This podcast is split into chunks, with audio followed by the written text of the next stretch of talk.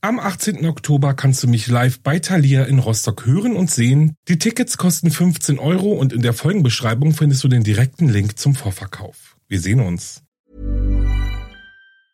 Hey, it's Ryan Reynolds and I'm here with Keith, co-star of my upcoming film If, only in theaters May 17th. Do you want to tell people the big news? All right, I'll do. Sign up now and you'll get unlimited for $15 a month in six months of Paramount Plus Essential Plan on us. Mintmobile.com slash switch.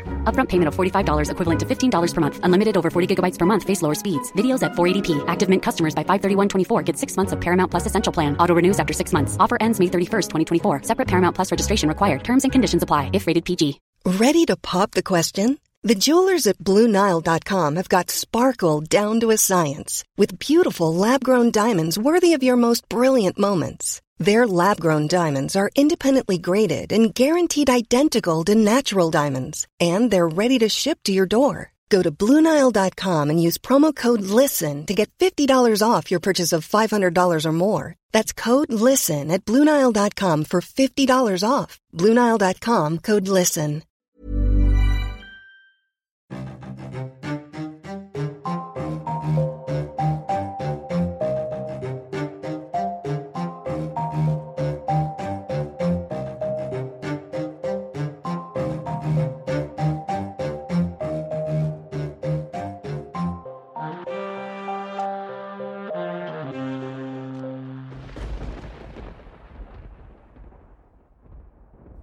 Hallo und herzlich willkommen zurück bei Wahre Verbrechen. Das ist mein Podcast. Ich bin Alex und ich freue mich riesig, dass ihr eingeschaltet habt. Heute, liebe Zuhörerinnen und Zuhörer, befinden wir uns in Kennock. Kennock ist eine kleine Stadt in England und aktuell leben hier so rund 30.000 Einwohner. Das Leben ist friedlich und es scheint, als würde jeder jeden kennen. Doch so schön Kennock auch ist, vor der Stadt sieht es anders aus. Kennock ist nämlich umringt von Schnellstraßen und Autobahnen.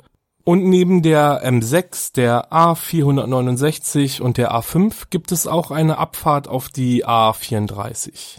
Und da sind wir dann auch schon am Ort des Geschehens meiner heutigen Folge. Und diese ist, zumindest für mich, sehr besonders, denn wir sind in Folge 10. Wahnsinn, oder? Also ich muss ehrlich sagen, 10 Folgen, das war so mein Ziel, wo ich äh, mit dem Podcast angefangen habe. Da habe ich mir gedacht, ich mache zehn Folgen und ich zieh's durch, egal ob jemand zuhört oder nicht. Ja, und jetzt sind wir tatsächlich bei Folge 10 angekommen und ich habe immer noch total Spaß an dem Podcast. Und ich habe auch Leute, die mir zuhören und das freut mich total. Aber jetzt zurück zum Thema, denn ich hatte ja in meiner fünften Folge schon einmal angedeutet, dass ich mir ja so vorstellen kann, so alle fünf Folgen vielleicht mal eine etwas andere Folge zu machen, sage ich jetzt, in Anführungszeichen. Also, ja, und ich bin dabei geblieben und ich sag euch, setzt jetzt alle eure Aluhüte auf, denn es wird paranormal. Ich hoffe, ihr schaltet jetzt nicht gleich ab. Ich finde die Folge eigentlich ziemlich interessant. Und bevor es jetzt aber wirklich losgeht, möchte ich mich noch für eure tollen Nachrichten bedanken. Und ich hoffe, ich habe niemanden vergessen oder ich bin niemandem eine Antwort schuldig. Ich versuche wirklich schnellstmöglich zurückzuschreiben. Und auch vielen, vielen Dank fürs Abonnieren und fürs Bewerten es freut mich wirklich richtig doll und es hilft auch dem Podcast zu wachsen, sage ich jetzt mal. Vielen, vielen Dank nochmal. Aber gut, jetzt fangen wir wirklich an.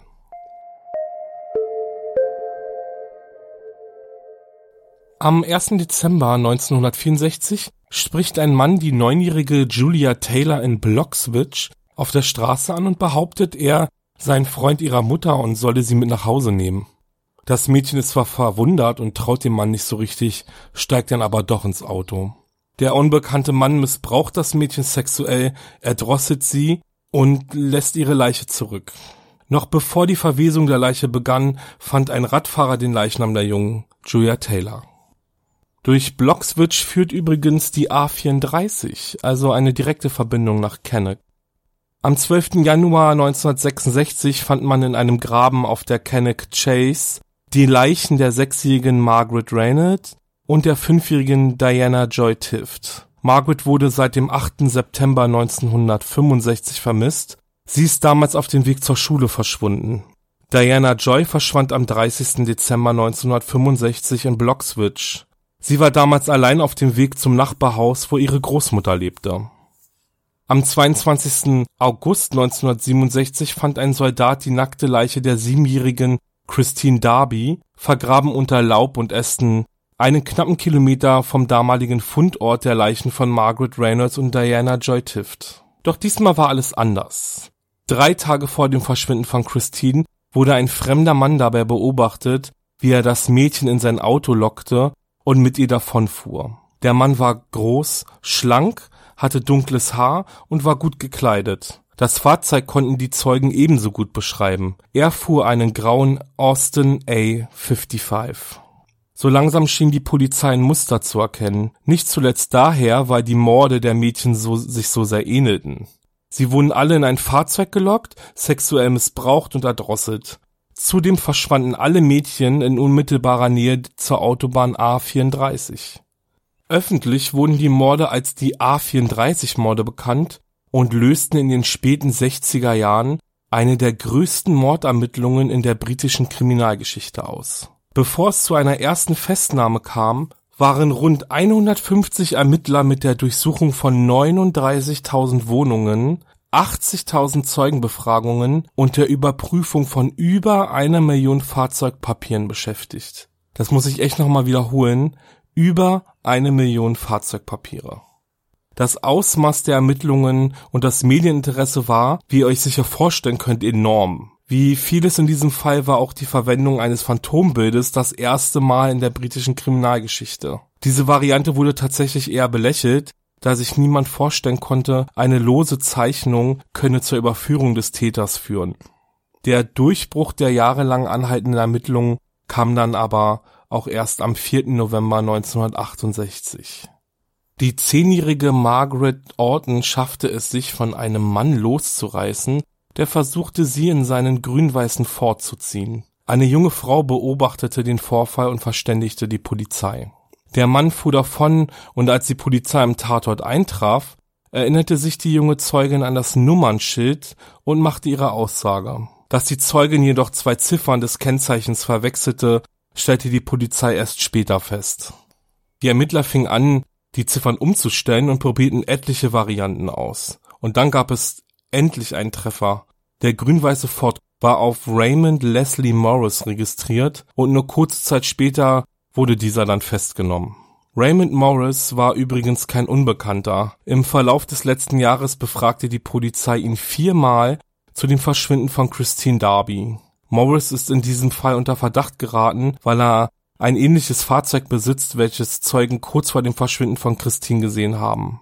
Raymond Morris hatte damals jedoch ein Alibi. Seine Ehefrau bezeugte nämlich, dass sie gemeinsam mit ihrem Ehemann am Tag des Verschwindens von Christine einkaufen war. Nach seiner Festnahme erwirkte die Polizei im Eilverfahren einen Durchsuchungsbefehl und fanden dann im Haus des Mannes pornografische Fotografien eines kleinen Mädchens, welches, wie sich später herausstellte, Morris fünfjährige Nichte war. Das Scotland Yard erhob daraufhin Anklage wegen des sexuellen Missbrauchs an seiner Nichte, der versuchten Entführung von Margaret Orton und des Mordes an Christine Darby. Raymond Leslie Morris wurde am 13. August 1929 in Walsall, England geboren. Im Jahr 1951 heiratete er seine Jugendliebe und beide wurden Eltern von zwei Jungen. Nach acht Jahren Ehe warf er seine Frau dann plötzlich aus dem Haus und ließ sie scheiden. Sie berichtete später in der Verhandlung gegen Morris, wie gewalttätig die Ehe mit ihm war. 1964 heiratete Raymond die 21-jährige Carol und gemeinsam zogen sie in eine Wohnung in der Green Lane direkt gegenüber eines Polizeireviers. Carol wurde in der Hauptverhandlung gegen Raymond Morris zur Hauptzeugin. Sie belastete ihren Ehemann schwer, als sie gestand, dass ihr Alibi nur erfunden war und sie am Tag des Verschwindens von Christine Darby nicht mit ihrem Ehemann unterwegs war. Am 18. Februar 1969 dann wurde Raymond Morris von der Jury wegen der Vergewaltigung und der Ermordung von Christine Darby für schuldig gesprochen und zu lebenslanger Haft verurteilt. Die Jury beriet darüber übrigens weniger als zwei Stunden. Der Mord an den anderen Mädchen konnte Morris jedoch nicht nachgewiesen werden. Dennoch ist sich die Öffentlichkeit einig und sieht in ihm den Mörder. Im November 2010 stellte Morris Verteidigungsteam einen Antrag an das Berufungsgericht, Raymond Morris Verurteilung aufzuheben. Das Berufungsgericht lehnte den Antrag jedoch ab und Raymond verstarb am 11. März 2010 im Alter von 84 Jahren im Gefängnis. Insgesamt saß er dort dann schon 45 Jahre und war zu diesem Zeitpunkt einer der längsten Inhaftierten eines britischen Gefängnisses. Länger saß übrigens nur der Mörder Ian Brady und dieser verstarb dann im Jahr 2017. Das muss jetzt erstmal einmal verdaut werden, oder? Also, was glaubt ihr? Meint ihr auch, dass Raymond Morris der Mörder all dieser Mädchen ist oder saß er womöglich doch unschuldig im Gefängnis? Also soweit ich recherchiert habe, hat Raymond Morris die Taten tatsächlich nie zugegeben. Aber trotzdem, abgesehen davon sind die Indizienbeweise schon sehr erdrückend. Also ich meine, das falsche Alibi, die pornografischen Kinderfotos, die versuchte Entführung von Margaret Alton und zudem weisen die Leichen auch immer ähnliche Verletzungen auf. Im Vergleich dann zu Christine Darby, die ja dann gefunden wurde und wegen dessen Mord er ja dann auch verurteilt wurde. Also ich bin gespannt, ob sich hier nach all den Jahren noch etwas tut, aber ich vermute es ja fast gar fast nicht, wenn ähm, Raymond ist jetzt 2010 verstorben. Ich denke, dann ist der Fall jetzt auch für die Polizei abgeschlossen. So, und wer jetzt aufgepasst hat, der denkt sich jetzt sicherlich, so paranormal ist dieser Fall ja überhaupt gar nicht. Und da muss ich euch recht geben, aber ich sage noch nicht. Denn um diese Kenneth Chase Morde ranken sich so einige Mythen und Verschwörungstheorien und eine davon hält sich tatsächlich besonders lange. Ich bin mir sogar ziemlich sicher, dass schon einige von euch von den sogenannten Black Eyed Children gehört haben. Die Black Eyed Children sollen nämlich pechschwarze pupillenlose Augen haben und sind auffallend blass. Geschätzt sind sie so zwischen sechs und 14 Jahre alt und es gibt unzählige Berichte über Sichtungen auf der ganzen Welt. Vor allem in Großbritannien und den USA sollen die Kinder versucht haben, Kontakt zu uns Lebenden aufzunehmen. Und jetzt wird's creepy. Die Ursprungsgeschichte beginnt nämlich mit Raymond Morris und der Ermordung der jungen Mädchen. Es heißt nämlich, die schwarzäugigen Kinder wären die rastlos um, umherirrenden Seelen der Mädchen. Erste Begegnungen mit den Black-Eyed Children gab es nämlich bereits in den frühen 70er Jahren, also kurz nach den Morden, und Zeugen berichteten von Sichtungen in den Waldstücken von Cannock Chase. Hier irrten zwei Mädchen in altmodischer Kleidung durch den Wald. So schnell wie sie aufgetaucht sind, waren sie dann aber auch schon wieder verschwunden. Im Mai 2013 kam es zu einer erneuten Begegnung mit den unheimlichen Kindern. Eine Frau namens Miss Kelly spazierte gemeinsam mit ihrer Tochter durch den Cannock Chase Nationalpark, als die beiden plötzlich Kindergeschrei hörten. Sie liefen in die Richtung, aus der die Schreie kamen, fanden aber kein Kind. Als sich die beiden Frauen dann aber umdrehten, erschraken sie bis aufs Mark. Vor ihnen stand ein Mädchen, ungefähr im Alter von zehn Jahren. Sie hatte die Arme vor den Augen verschränkt. Als das Mädchen die Arme runternahm, blickten Miss Kelly und ihre Tochter in pechschwarze Augen. Völlig geschockt von dem eben Gesehenen traten die beiden Frauen einen Schritt zurück, und als sie sich dann wieder dem unheimlichen Mädchen zuwandten, war es verschwunden. Dies war übrigens nicht die erste Begegnung, die es mit den Black-Eyed Children in der Familie gab, denn bereits die Tante der Miss Kelly erzählte im Jahr 1982 schon von einer Begegnung. Im Januar 2015 kam es zu einer Begegnung in Vermont in den USA. Es war zwei Uhr nachts, als es an der Tür eines Ehepaars klopfte. Beide schraken aus dem Schlaf und öffneten schließlich die Tür. Vor ihnen standen zwei Kinder mit gesenktem Kopf. Sie trugen dreckige und kaputte Kleidung. Die Kinder baten darum, telefonieren zu dürfen, und so unheimlich das Ganze auch war, das Ehepaar bat die Kinder ins Haus. Während die Frau in die Küche ging, um Kakao zu machen, stellte der Ehemann den Kindern diverse Fragen. Er bekam allerdings nur immer ein und dieselbe Antwort. Unsere Eltern holen uns bald ab. Als die Kinder dann darum baten, das Badezimmer benutzen zu dürfen, sahen sie auf und das Ehepaar starrte. Die Kinder hatten pechschwarze Augen. Der Ehemann bekam sofort Nasenbluten und Schwindel, und die Frau bekam einen Weinkrampf. Plötzlich sagten die Kinder, unsere Eltern sind da und verschwanden spurlos aus dem Haus. Und jetzt wird es noch einmal seltsamer, denn wer jetzt glaubt, naja gut, so eine Begegnung, aber wirklich was passiert ist ja nicht. Dann hört mal zu. Im Laufe der Woche nach dem mysteriösen Vorfall verschwanden drei der vier Katzen des Ehepaars spurlos. Die vierte fanden sie dann eines Tages tot im Pool im Garten und auch das Nasenbluten des Ehemannes wollte nicht aufhören. Als er schließlich zu einem Arzt ging und sich untersuchen zu lassen, stellte dieser eine aggressive Hautkrebserkrankung fest.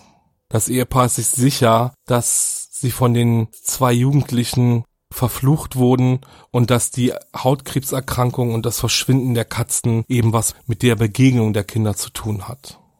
Und es gibt ja, wie schon gesagt, ja unzählig viele Begegnungen oder ähm, Berichte über Begegnungen und die hören sich sehr ähnlich an. Also es wird immer gesprochen von ein bis zwei Kindern, die vor der Tür stehen oder an die Haustür klopfen und um Einlass bitten. Ja, oft wollen sie dann telefonieren oder das Bad benutzen und wenn man sie eben nicht reinbitten würde, dann könnten sie das Haus eben nicht betreten.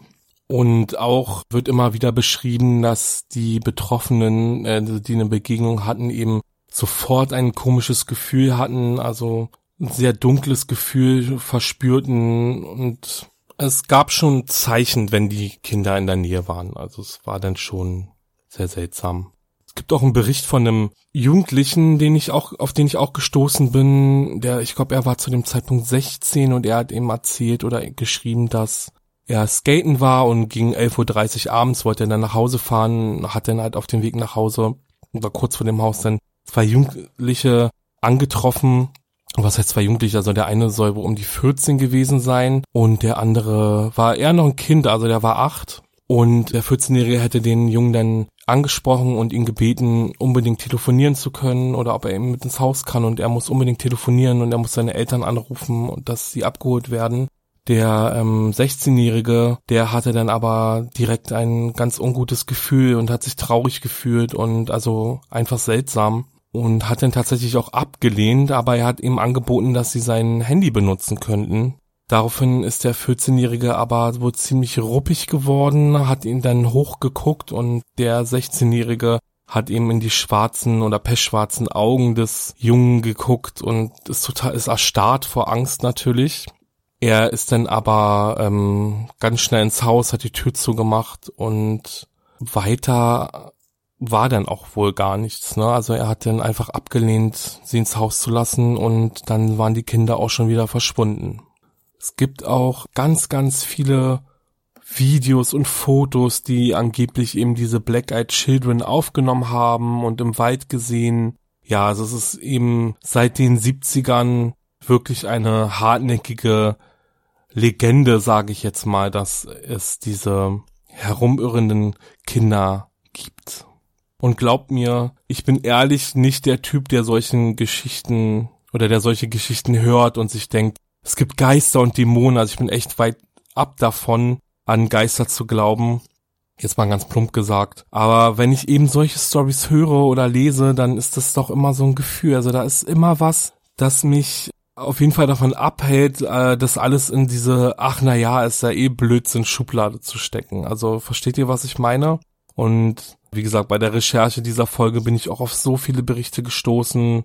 Ihr glaubt es einfach wirklich nicht klar, nüchtern gesehen muss man trotzdem sagen, die können alle fake sein und die Fotos sind können gefotoshoppt sein oder die Videos, aber ja, wenn man sich einfach ein bisschen drauf einlässt, dann ist es einfach nur gruselig. Es würde mich auf jeden Fall jetzt total interessieren, ob ihr an solchen, an solche Geistergeschichten glaubt oder vielleicht habt ihr auch Erfahrungen mit seltsamen Begegnungen oder Vorkommnissen ja, ich bin total interessiert daran. Also schreibt mir wirklich sehr, sehr gerne über Instagram oder per E-Mail, was euch passiert ist. Und ja, vielleicht kann ich ja auch mal was, ja, eine Folge mit aufnehmen und da schreiben wir dann einfach nochmal, wenn ihr mir was schickt. Ihr könnt mir auch gerne Sprachnachrichten schicken. Dann kann ich das hier so ein bisschen mit einbauen. Ja, also würde mich auf jeden Fall total freuen. Wäre super.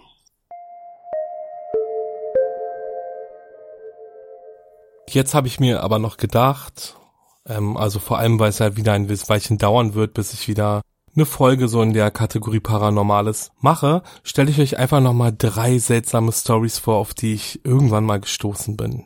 Macht euch jetzt bloß ein Licht an. Also ich persönlich fand es beim Nachrecherchieren wirklich extrem gruselig und, ja oh Gott, wie oft hört ihr gruselig diese, diese Folge, aber okay, es ist einfach seltsam, creepy, keine Ahnung, was auch immer. Geschichte Nummer eins: Das Verschwinden des Brian Schäfer. Brian wuchs in Pitcherington, Ohio auf und studierte auf der Ohio State University Mikrobiologie. In der letzten Märzwoche im Jahr 2006 standen für Brian noch einige schwere Prüfungen an, für die er nächtelang durchlernte. Am 31. März dann entschieden sich Brian und ein paar Freunde, den Beginn der Semesterferien zu feiern und den Stress der letzten Wochen hinter sich zu lassen.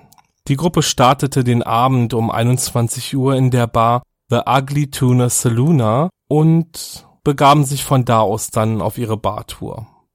Kurz nach Mitternacht landete die Gruppe dann wieder am Ugly Tuna Saloona und hier trennte sich Brian von seinen Freunden. Warum weiß keiner. Die Gruppe glaubte damals, er sei nach Hause gegangen und machten sich deshalb auch nicht weiter Gedanken. Dass sie Brian nie wiedersehen würden, ahnten sie ja schließlich nicht. Um 1.55 Uhr nimmt die Überwachungskamera der Bar Brian auf, wie er sich von zwei Mädchen verabschiedet. Um zwei Uhr wird er dann dabei gefilmt, wie er die Bar wieder betritt. Und dies waren dann die letzten Aufnahmen, die es seit diesem Abend von Brian gibt. Seitdem ist er nämlich spurlos verschwunden und besonders seltsam ist, dass es nur einen Ein- und Ausgang gibt und die Überwachungskamera ihn nie dabei gefilmt hat, wie er die Bar wieder verlässt. Rund um das Verschwinden von Brian Schäfer gibt es natürlich diverse Spekulationen, Anfangs ging die Polizei sogar davon aus, Brian sei Opfer des damals dringend gesuchten Smiley-Face-Killers geworden. Und auch seine Freunde gerieten unter Verdacht, da sie die letzten waren, die Brian lebend gesehen haben und sich im Laufe der Ermittlungen weigerten, einen Lügendetektortest durchzuführen. Andere Theorien besagen, Brian wäre abgehauen und hätte sich ein neues Leben unter einer anderen Identität aufgebaut. Was aber nun wirklich mit Brian Schäfer passiert ist, das weiß bis heute niemand. Geschichte Nummer zwei: Lars Mittank Lars Mittank ist 1986 in Mahne in Schleswig-Holstein geboren. Gemeinsam mit seinen Freunden plant Lars einen Sommerurlaub am Goldstrand in Bulgarien, um dort den Strand und vor allem die Partys zu genießen. Am 30. Juni 2014 geht es für die Jungsgruppe dann auch nach Varna. Während des Urlaubes aß Lars zwar sehr wenig, aber bis zum vorletzten Tag der Woche verlief der Urlaub ohne besondere Vorkommnisse. Als die Jungs am 5. Juli 2014 in ein Fastfood-Restaurant gingen, um etwas zu essen, gab Lars an, keinen Hunger zu haben und wartete vor dem Restaurant auf seine Freunde. Als diese wieder herauskamen, war Lars jedoch verschwunden und nicht aufzufinden. In der Hoffnung, er wäre dort, ging die Gruppe zurück ins Hotel und wartete auf Lars. Lars kam erst mitten in der Nacht zurück ins Hotel und erzählte seinen Freunden, er wäre in einen Streit mit deutschen Fußballfans geraten, daraufhin hätten diese bulgarische Schläger dafür bezahlt, ihn zu verprügeln. Er habe einen Schlag auf sein Ohr bekommen, wäre aber nicht weiter verletzt worden. Am 7. Juli sollte es für die Jungs dann zurück nach Deutschland gehen und Lars klagte über starke Ohrenschmerzen und suchte deshalb noch einen Arzt auf. Der Arzt diagnostizierte einen Trommelfellriss. Mit dieser Verletzung solle Lars auf gar keinen Fall fliegen und außerdem müsse er sofort ins Krankenhaus. Trotz dessen, dass ein Freund von Lars anbot, mit ihm in Bulgarien zu bleiben, lehnte Lars dies ab und verabschiedete sich von seinen Freunden. Er ging ins Krankenhaus, lehnte eine Operation des Trommelfells ab und bekam ein Antibiotikum verschrieben. Danach suchte er sich ein günstiges Hotel und buchte ein Zimmer für die Nacht. In der Nacht zum 8. Juli passierten dann aber einige merkwürdige Dinge. Lars schickte besorgniserregende SMS an seine Mutter und rief sie mitten in der Nacht sogar an. Unter anderem bat er sie, seine Kreditkarte sperren zu lassen, und erzählte ihr, irgendwas würde mit dem Hotel nicht stimmen. Gegen drei Uhr morgens rief er seine Mutter dann erneut an und erzählte ihr, er würde von vier Männern verfolgt werden, ist aus dem Hotel geflohen und habe sich versteckt. Gegen fünf Uhr morgens wurde Lars von einer Frau, welche in einem Taxi unterwegs war, dabei beobachtet, wie er heftig winkend am Straßenrand stand. Das Taxi hielt dann an und fuhr Lars zum Flughafen, dort wollte er nämlich hin. Um sechs Uhr kam er dann auch an. Lars rief seine Mutter an und war erleichtert, endlich am Flughafen zu sein. Seine Mutter bat ihn aber vor seinem Rückflug, den Flughafenarzt aufzusuchen, um sicherzugehen, dass er wirklich fliegen könne. Zur Sicherheit buchte sie nämlich sowohl ein Flug als auch ein Busticket für Lars, dass er auf jeden Fall nach Hause kommen kann. Außerdem überwies sie ihm 500 Euro. Das Geld holte Lars jedoch niemals bei der Bank ab. Und es wird noch seltsamer. Noch bevor Lars beim Arzt war, rief er seine Mutter an und sagte ihr, er könne weder fliegen noch mit dem Bus nach Hause fahren. Wer ihm die Rückreise verboten hat, sagte er jedoch nicht. Anhand der Überwachungskameras konnte dann festgestellt werden, dass Lars gegen neun Uhr beim Flughafenarzt war und während des Gesprächs mit dem Arzt betrat ein unbekannter Mann kurz das Sprechzimmer, verließ dieses dann daraufhin aber auch sofort, aber Lars sprang auf und verließ fluchtartig den Raum. Sein Gepäck, sein Handy und sein Portemonnaie ließ er zurück. Die Überwachungskameras zeichneten auf, wie Lars aus dem Flughafengebäude rannte, als würde er verfolgt werden. Er kletterte über einen Zaun, hinter dem sich zu diesem Zeitpunkt ein Sonnenblumenfeld befand, und kurz dahinter begann dann die Autobahn. Seitdem wurde Lars Mittag nie wieder gesehen.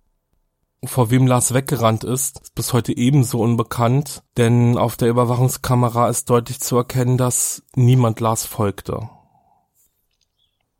Geschichte Nummer drei: Ed und Lorraine Warren das als Geisterjäger bekannte Ehepaar habe ich euch ja bereits in der Folge Im Namen des Teufels vorgestellt. Sie waren es damals, die Arne Cheyenne Johnsons Besessenheit feststellten und mehrere Exorzismen an ihm durchführten. Hier kommt ein weiterer Fall, in den das Ehepaar verwickelt war. In den 80er Jahren zog die Familie Snedeker in ein altes Haus in Southington, Connecticut.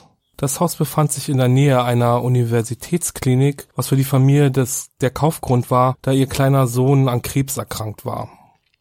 Und schon kurz vor dem Einzug bemerkte die Familie, dass seltsame Dinge vor sich gehen. Verängstigt und verzweifelt wandte sie sich tatsächlich dann auch direkt an die Öffentlichkeit und berichtete von Dämonen, die das Haus heimsuchten. Letztendlich engagierten sie dann die bekannten Geisterjäger Ed und Lorraine Warren, um ihr Haus reinigen zu lassen. Ed und Lorraine bemerkten recht schnell, dass etwas im Keller des Hauses nicht stimmte. Dort war eindeutig die Präsenz von bösen Mächten zu spüren. Das Ehepaar stellte fest, dass das Haus ehemals ein Bestattungsunternehmen war und im Keller die Leichen einbalsamiert wurden. Außerdem stießen sie auf Falltüren, die zu unterirdischen Gängen führten. 1988 führten Ed und Lorraine dann eine Seance durch, bei der sie das Haus von den ungebetenen Gästen säuberten. Der Autor Ray Garton recherchierte einige Jahre später für sein Buch In a Dark Place und nahm Kontakt zu der Familie auf. Die Angaben über die Vorfälle widersprachen sich jedoch extrem und auch den krebskranken Sohn bekam er nie zu Gesicht. In einem Gespräch mit Ed Warren soll dieser gesagt haben, Sie haben ja jetzt genug Material, erfinden Sie sich den Rest einfach dazu. Der krebskranke Junge ist heute übrigens Vater von vier Kindern und arbeitet als Truckerfahrer.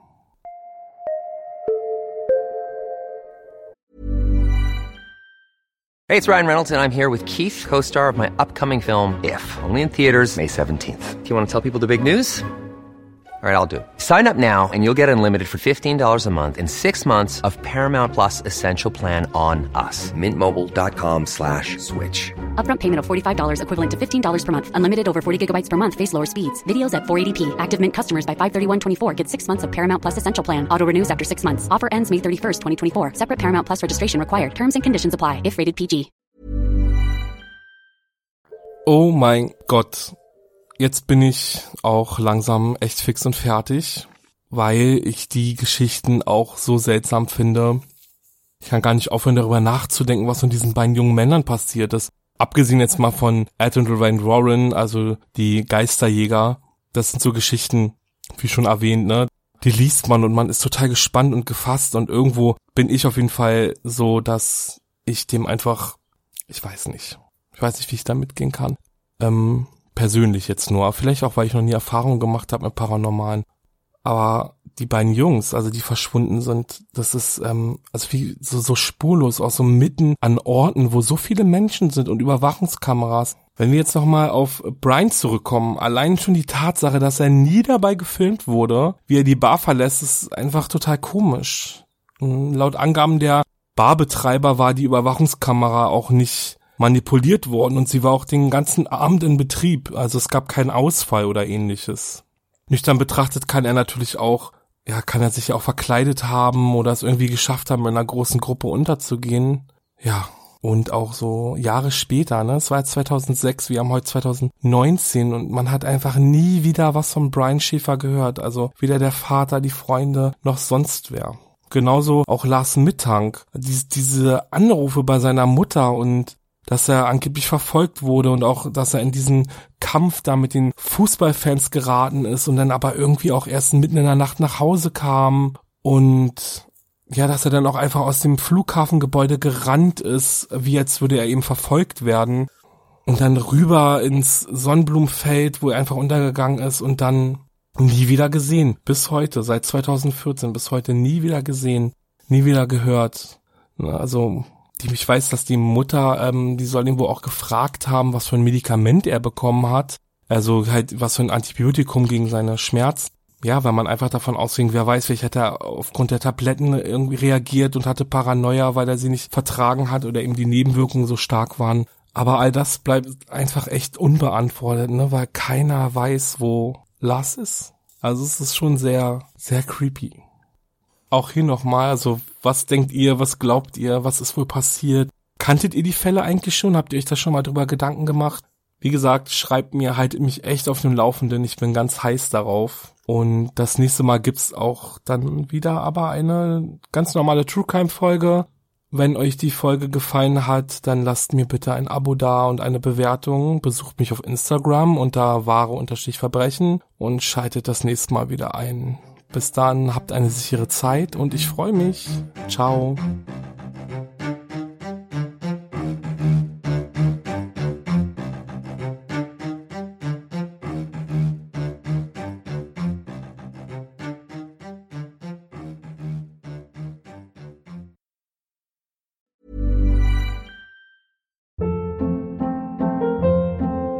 Hold up. What was that? Boring. No flavor. That was as bad as those leftovers you ate all week. Kiki Palmer here, and it's time to say hello to something fresh and guilt-free. Hello Fresh. Jazz up dinner with pecan-crusted chicken or garlic butter shrimp scampi. Now that's music to my mouth. Hello Fresh. Let's get this dinner party started. Discover all the delicious possibilities at hellofresh.com.